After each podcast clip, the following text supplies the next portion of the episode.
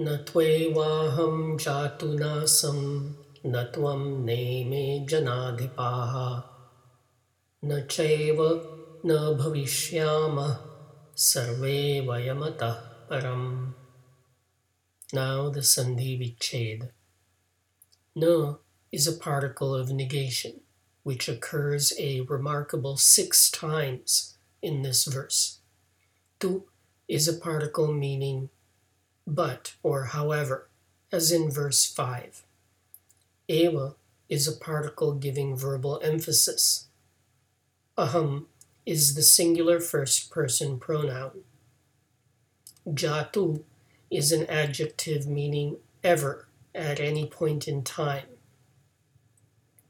Asam is a form of the verb to be or to exist. Tvam is the second person singular pronoun. Ime is a plural pronoun meaning these, as in chapter 1, verse 33.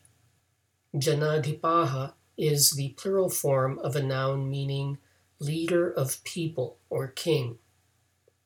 Cha means and. Bhavishyama is the first person plural future tense of a verb meaning to be or to exist. Sarve means all.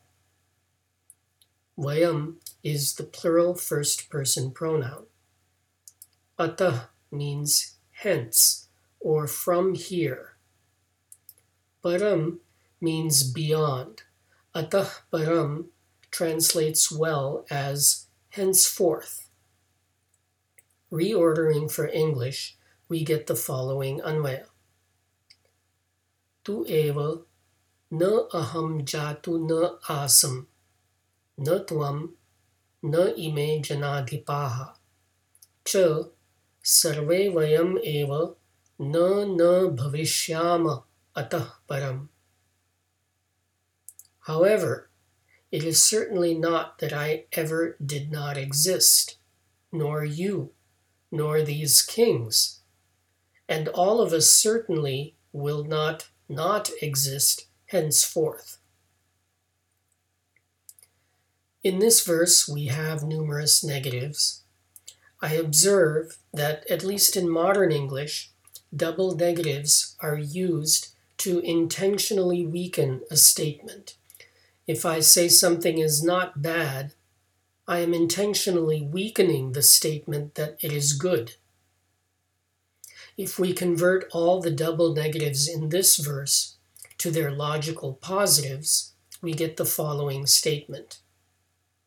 However, it is certain that I always existed, and you, and these kings, and all of us certainly will exist henceforth.